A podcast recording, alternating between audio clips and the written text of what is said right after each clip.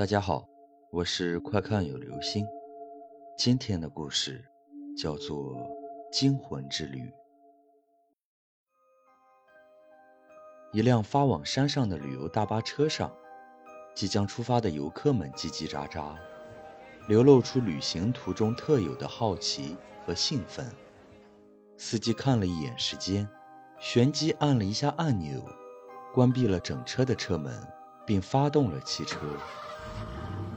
票务见司机已准备发车，也开始催促后排几个还在嬉戏打闹的年轻人：“坐好了，坐好了，马上就要出发了。”一个穿 T 恤的女孩恰好伸出手接住了前排同伴扔来的帽子。本打算再丢还对方的她，听到票务的催促，倒也不再玩闹。老老实实坐回了自己的椅子，刚一坐下，就发出一声尖叫，像被电击般的从自己座位上弹跳起来，往前连窜几步，指着与自己座位相连靠窗的那个位置，颤声道：“鬼鬼！”坐在位置上的老太太微微一笑，脸上的皱纹挤在一块儿。年轻人，这么跟老人说话可不大礼貌啊。快去坐好，票务也催促女孩道：“可他，那是张阿婆，她就住这山上，常坐这班车。”票务没好气的说道。女孩还有些惊魂未定，道：“可他刚才刚才还不在车上，我又没起过身，他怎么怎么坐过去的？”张阿婆指了指最后一排打开的窗户，道：“我刚才来过。”你说你旁边有人，我就下车等了。可直到开车，你这儿也没人啊。老婆子一急，就翻窗进来喽。女孩看了看那车窗，原来是手动开闭的，是自己先前忘了关了。再一看车窗大小和离地的高度，不由得钦佩起这老太太是不是练了缩骨功。而且身手这般敏捷，在票务的又一次催促下，女孩这才慢慢挪回座位坐好。刚坐下不一会儿，女孩就感到旁边的张阿婆传来一阵似有若无的恶臭。再看整座车里，已经座无虚席，估计也没人会和自己调换座位，只得伸手捂着鼻子，对张阿婆道：“这车次多得很。”您老不会等下一班吗？非跟我这儿挤着。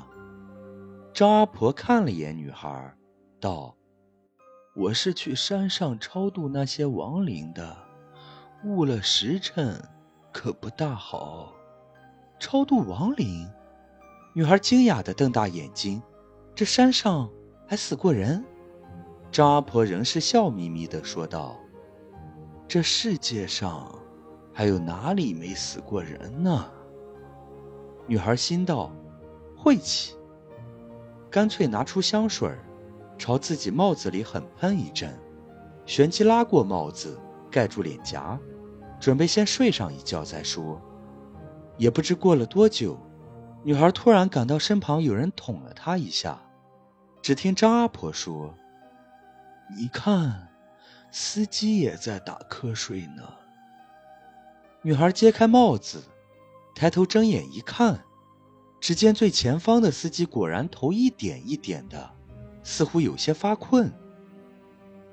我跟你说啊，前几天还有一班车的司机打瞌睡，结果把车开悬崖下去了，整车人没一个活下来的。张阿婆道。还顺手从口袋里掏出一沓纸钱来，朝女孩手里一塞，说：“我今天就是要去他们出事的地点，把这纸钱烧给他们的。”女孩忙不迭把纸钱丢还给张阿婆，神神叨叨的：“给我干嘛？”紧跟着站起身来，朝司机所在的位置大声喊道：“喂，开车的！”你可不要打瞌睡啊！司机闻言一惊，果然刚才有些犯困，但被一个年轻女孩当众呵斥，也有点恼羞成怒，头也不回的大声道：“你哪只眼睛看我打瞌睡了？我刚才明明看到了，这个老婆婆刚才也……”啊！女孩又是一阵惊声尖叫，如先前般从自己的座位上弹跳起来，往前连跑了几步，才指着空荡荡的靠窗的位置说：“那老婆婆怎么怎么又不见了？”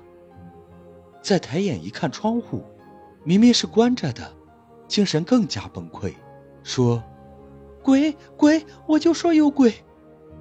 票务站起身吼道：“快先坐好，前面是……”话犹未了，大巴车一个急刹，所有人都朝前猛地一倾，站着的票务和女孩更是朝前猛跌，重重的摔倒在地。等众人回过神来时，只见车已悬空停在悬崖边上。正摇摇欲坠的，要往下跌。大家别动！有人喊道：“现在谁一动，整辆车都得摔下悬崖。”果然，车子现在平衡极其微弱，一点轻微的晃动，都会导致车翻下悬崖。大家不由得齐齐望向后排，那边要是再多一个人，就好了。可现在谁也不敢挪动。正僵持间。远远的，只见一个佝偻的背影，正在山道上努力的朝着他们这辆车跑步过来。透过后车窗，那个人影越来越近，却是张阿婆。等等我，你们千万等等我！张阿婆一边跑近，一边大喊。女孩看着眼前这一幕，觉得似曾相识。再一看周围的人。大家面面相觑，都明白了什么似的，愣在原地。我们早就死了。女孩轻声道：“前几天，他们乘坐的这班车就已经出了车祸，翻下悬崖，全车无一人幸免，除了那个从一开始就被他们拒绝乘坐这班车的张阿婆。”他本来就该坐在自己旁边的那个位置的。女孩黯然回想起来，就是因为自己嫌弃张阿婆又老又丑，身上还有老年人独有的味道，非要鼓动司机和票务将老人赶下车去，老人这才不得不走路上山，却也因此避过了这一劫。所以今天，老人其实是来超度他们的。女孩苦笑，果然，汽车旋即就如那天的事情重演般，再次翻下了悬崖。但很快，这车人却又已坐上了一辆新车，驶向了他们曾经的目的地。只见悬崖边，张阿婆正一边烧着纸钱和纸扎汽车，一边絮絮叨叨地说道：“今天。”我总算是赶上了，你们去玩个开心吧。还有啊，孩子，我给你说了多少次了，晚上不要一直玩手机游戏，第二天还得开车呢。